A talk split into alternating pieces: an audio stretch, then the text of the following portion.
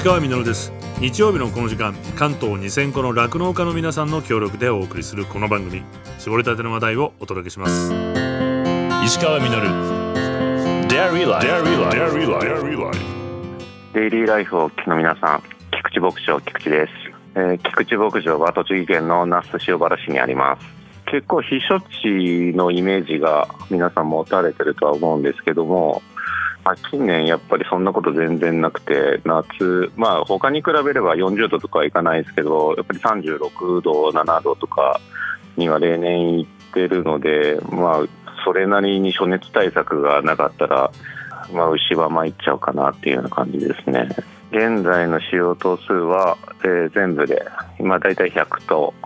うで、この辺りだとロボット搾乳機を入れて大体にじゅうねんぐらい経っていて、で、まあ、今更新してにだいめになってます。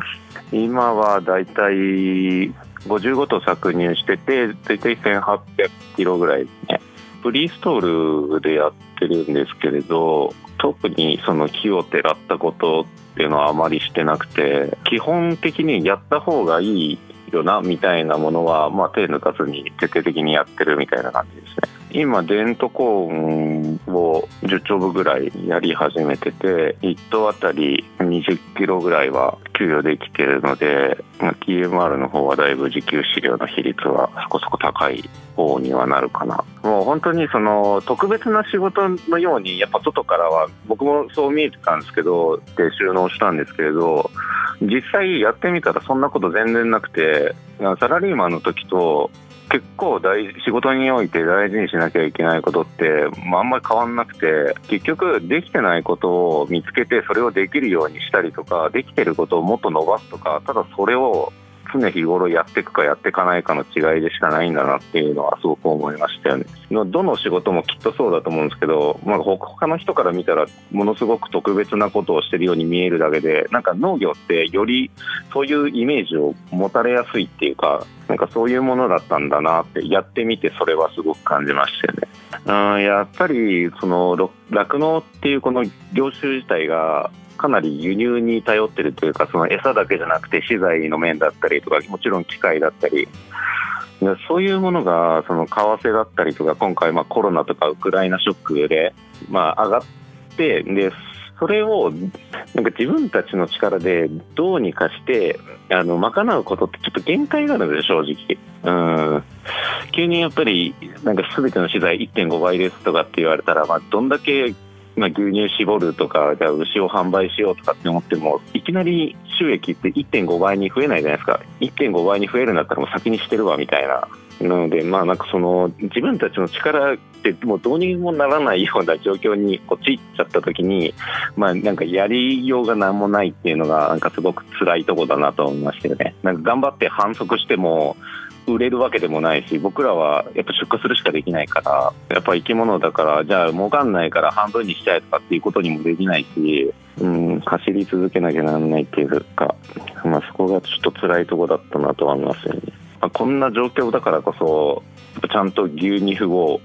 多く絞るみたいな、長く飼うとかっていうなんか王道の酪農をより強く継続していかなきゃならないんだなっていうふうには考えてますよね。石川さん、これからも酪農の応援をお願いします。またこちらへ来た際にはお立ち寄りください。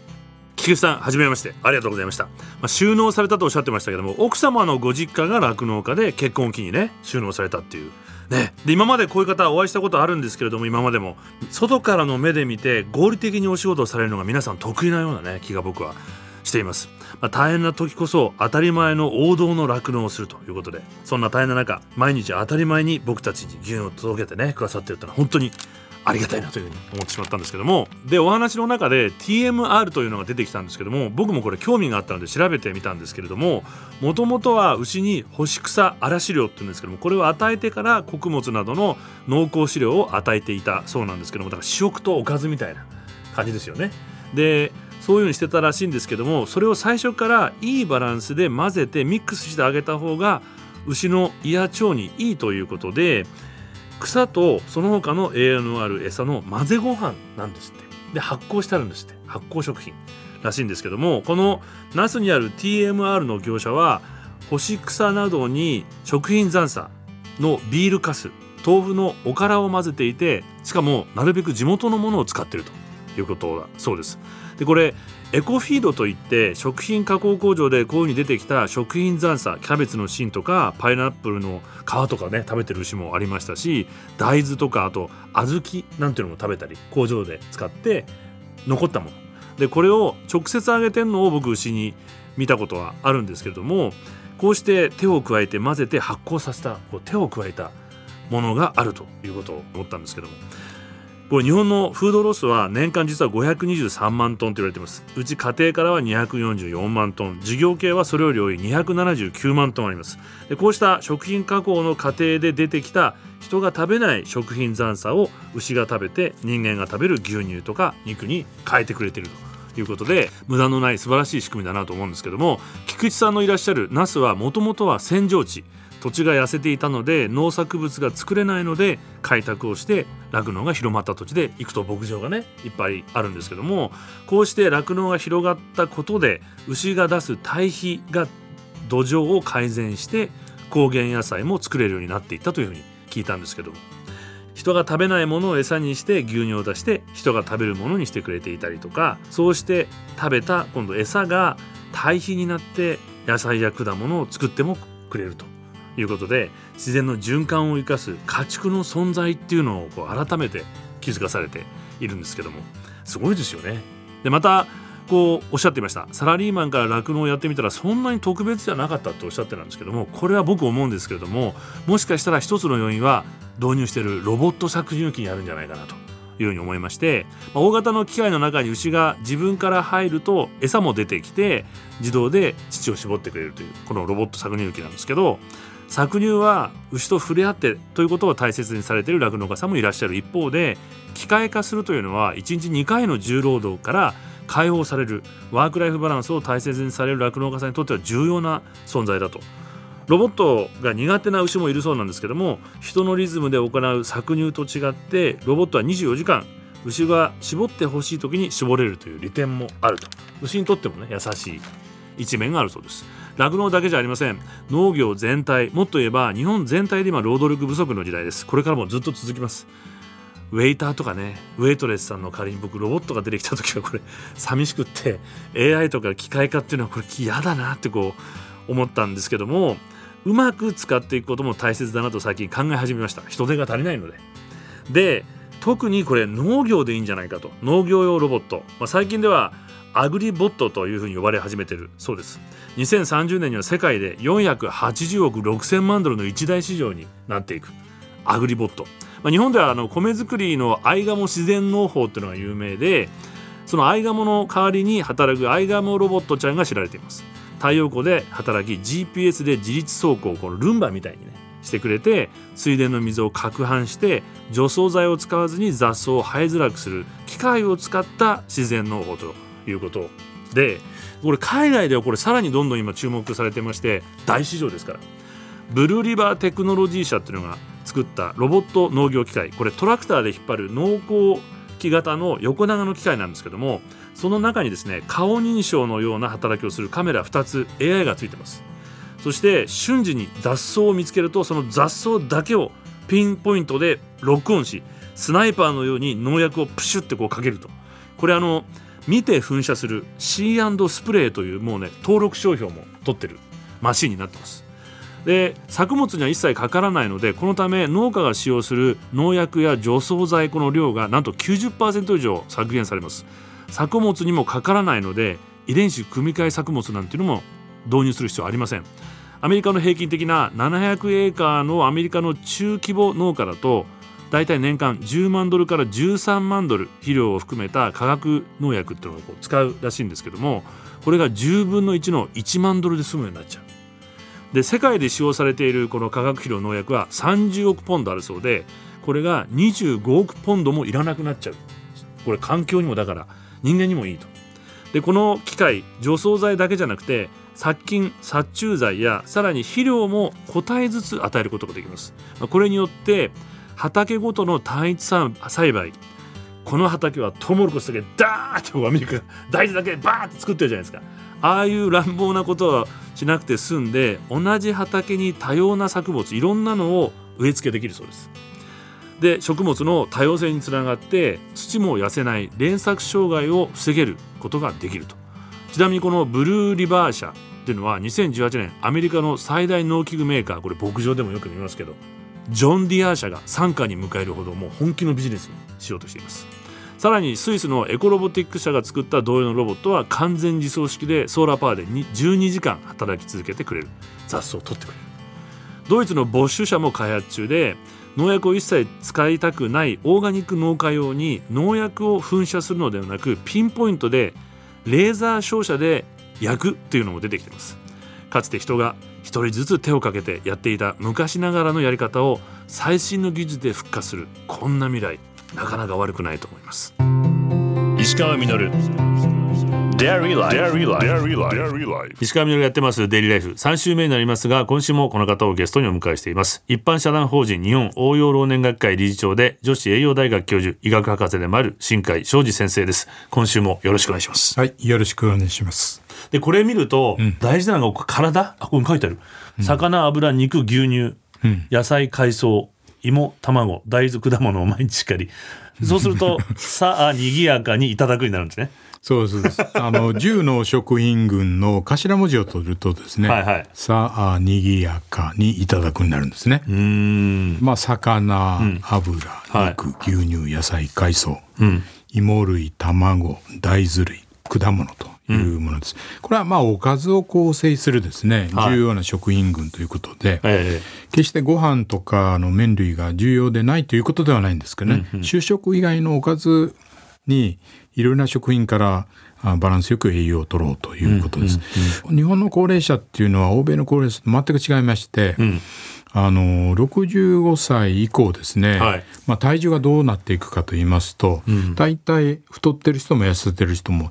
減少していくんですね。基本的に体重が減ってっちゃう、ろくじゅうごさい過ぎると。そうです。やっぱりおしなべて食は細くなってきますよね。ああ、あとやっぱりメタボ世代が上に上がってくると、うん、そのメタボの常識が、うん、この高齢期の常識と思ってですね、はい、脂っこいものは悪いんでしょとかですね、うんうん、そういうことにどうしてもなりがちなんですよ。おう、だから体をこう元気にするためには、はい、いろいろな栄養素の力を借りてですね、うんうん、あのしっかり食べるということをですね、やっぱり考えていかないと、うんうん、で体重については減らないようにするということが重要なんですよ。体重減少というのは、うん、死亡のリスク高めますし、逆に、まあ、小太りで体重を維持している人っていうのは一番死亡率が低いんですよ。あら、まあ、日本人は標準体重の人が多いんですけどね、標準体重の人はほとんどこう下がってくるんですよ。あ、ほっといてもろくじゅうごさいで痩せた人も下がってくるんですよ。あ、そっかそっか。で欧米 の, あの高齢者っていうのはだいたいろくじゅうを過ぎてもですね、太り続ける、みんな太ってくるんですよ。さらに太ってくるんです。だから全くその違うということをですね、はい、まず知っておく必要がありますよね、はい。まあ、メタボ世代の人もちょっと栄養不足ではあるんですよ、はい、ん運動不足ということの方の影響が大きいんですよね。 ど, どちらかというと、はい、高齢者はあのだからあのこう食を控える、まあ、こうあっさりしたものにするというのは間違いなんですよね。間違い、うん、はい、しっかり食べるということです、うんうん、まあ、タンパク質、うん、これ最も不足しがちなんですけれども、はいはい、体重あたりでいうと成人以上に食べる必要があるんですよ。成人以上にだいたい にじゅっパーセント ぐらい多めにですね、あ、そうそうなんですか、取る必要があります。あれじゃ卵と牛乳みたいな、もう本当に卵と牛乳非常にいいですね。で私もあのいろいろ分析したんですけれども、うん、卵食べる、牛乳食べるという人はですね、うん、まあ、フレイルあるいは認知症の予防にもつながるというデータも出てくるんですね。だから私最近はあの肉、魚、大豆類という他にですね、はい、できれば毎日卵、毎日牛乳、乳製品を取るようにというふうに必ずあの添えております。牛乳は、はい、そしてあの子供にもいいですし、あ、そっか、で牛乳を飲む人ほどメタボもあの出現率が低いというデータもあるんですよ。あとカルシウムとか、えーはい、血圧を下げる効果もありますし、筋肉とか骨の健康、うん、フレイル予防にもつながりますのでね、積極的にあの推奨したいところですよね。牛乳は別に低脂肪とか普通のとかあんまりこだわらなくても、まあ、私の研究からするとあの脂肪をあの除去するのはもったいないと思うんですよ。もったいない。低脂肪牛乳するのはもったいない。普通の牛乳でもう十分です。せっかく含まれてる脂肪をですね、あの利用しない手はないんですよ。だからあれもね、ちょっとあの脂肪が悪ということを強調さするために、はい、あの低脂肪って、だから低脂肪牛乳を選んでる人多いですよ。いや、僕の周りでもうちの親なんかもそうですし、うん、この番組にもいろんな種類があるんだけど、どの牛乳がいいんですかって結構あの問い合わせというか多いんですよ。普通ので私はいいと思います。これ特別ね、はい、何かあの疾患を抱えてなく、お医者さんにちょっと脂肪も抑えなきゃダメですよって言わない限り、うん、そう、そういう限りはね、これ脂肪が悪者じゃないっていうのも改めて悪者じゃないです。脂肪の種類っていうのはまあいろいろあるんですけど、はい、それぞれやっぱり体には重要なんですよ。へえ。だから飽和脂肪酸、あ、はいはい、これあの肉類とかそういうものが豊富なんですけどね、うんうん、これは体で重要な役割を働きますし、うん、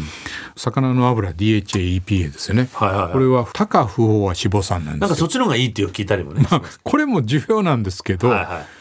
あの飽和脂肪酸なくて高不飽和脂肪酸だけを食べてると、はい、それはそれで問題なんですよ。バランスよくってことだ、うん、はい。それからオリーブ油なんかの一過不飽和脂肪酸ですよね、はいはい、これは日本人少ないんですけれども、はい、ああいうものも上手に取り入れて、はい、まあ油はですね、いろいろな油をまんべんなく取るという、まあ、これ健康長寿のためのこの食生活の中にもこう出てくるんですけれども、はい、さあにぎやかに、えー、それをお勧めしております。いや、よかった。僕はいろんな油食べてるんで大好きで、まあ、あのお魚を取らない欧米人からすると、はい、もっと肉を控えてお魚を取りましょうっていうのはこれは正しいんですよ。うん、よく言いますね、はい、だから飽和脂肪酸を、えー、減らして、うんうんうん、高不飽和脂肪酸を増やしましょう、お魚いいよと、はいはい、そうした方がよりいいと思うんですよね。あ、バランスが取れるってことなんだ、うん、欧米人はそれで。日本の場合もですね、あの若者は魚あんまり食べないのでもっと食べてほしいと思うんですけどね、高齢者はあの魚は割合取れてるんですよ、うんうん、で、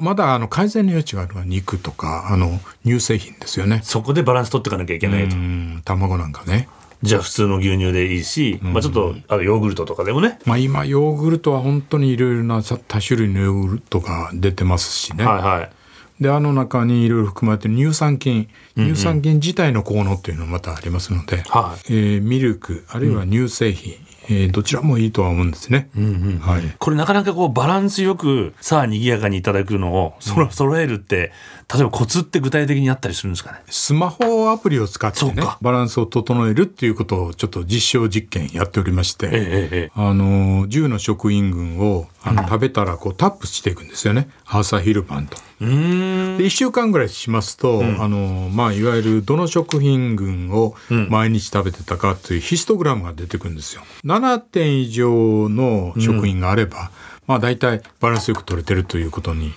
えー、なるんですね。客観視できるんだ。それで、まあ、点数が低い人はどんなものかというとですね、うんうん、海藻がやっぱり取りにくいとかね、芋が取りにくい、で卵は毎日は食べていないとかですね、うん、そういういくつかの特徴が分かってきたんですよ。だから、うんうんうん、まあ、そういうアプリとかあの紙でチェックしながら、うん、自分のこの少ない、えー、食品をですね、うんうん、次には足していくということで、ね、簡単にあの食事改善ができます。主食主菜副菜汁物というような組み合わせって聞いたことあります、はい、まあ、ご飯は主食ですよね、はい、麺類とか、はい、で主菜はあのタンパク質系ですよね、で、えー、副菜っていうのはあの野菜とか、うんうん、あのそういうもの系なんです、うんうんうん、であの汁物っていうのね、はいはい、味噌汁とか何でもいいんですけれども、うん、こういうコンビで食べてること我々多いんですよ日本人、うんうん、定食的な、うん、はい、そうです。あの組み合わせをいちにちさん食のうちにかいですね、うん、こう守ってるとだいたいあの ななてん に近くなるということも分かってるんですよ、えー、その時にですね定食物で足りないもの、ここにですね果物と乳、うん、乳製品が来るんですよ、うん、だからまあ朝食昼食で乳乳製品果物をですね、うん、どういうふうに必ず入れていくかということもですねこう気をつけるとあのそれでもだいぶあの改善はできます。じゃあお昼食べてちょっとデザートにフルーツヨーグルトみたいにすればいいんですね、うんうん、そうですね。そうするとなんかこうやんなきゃというよりこう楽しくアレンジして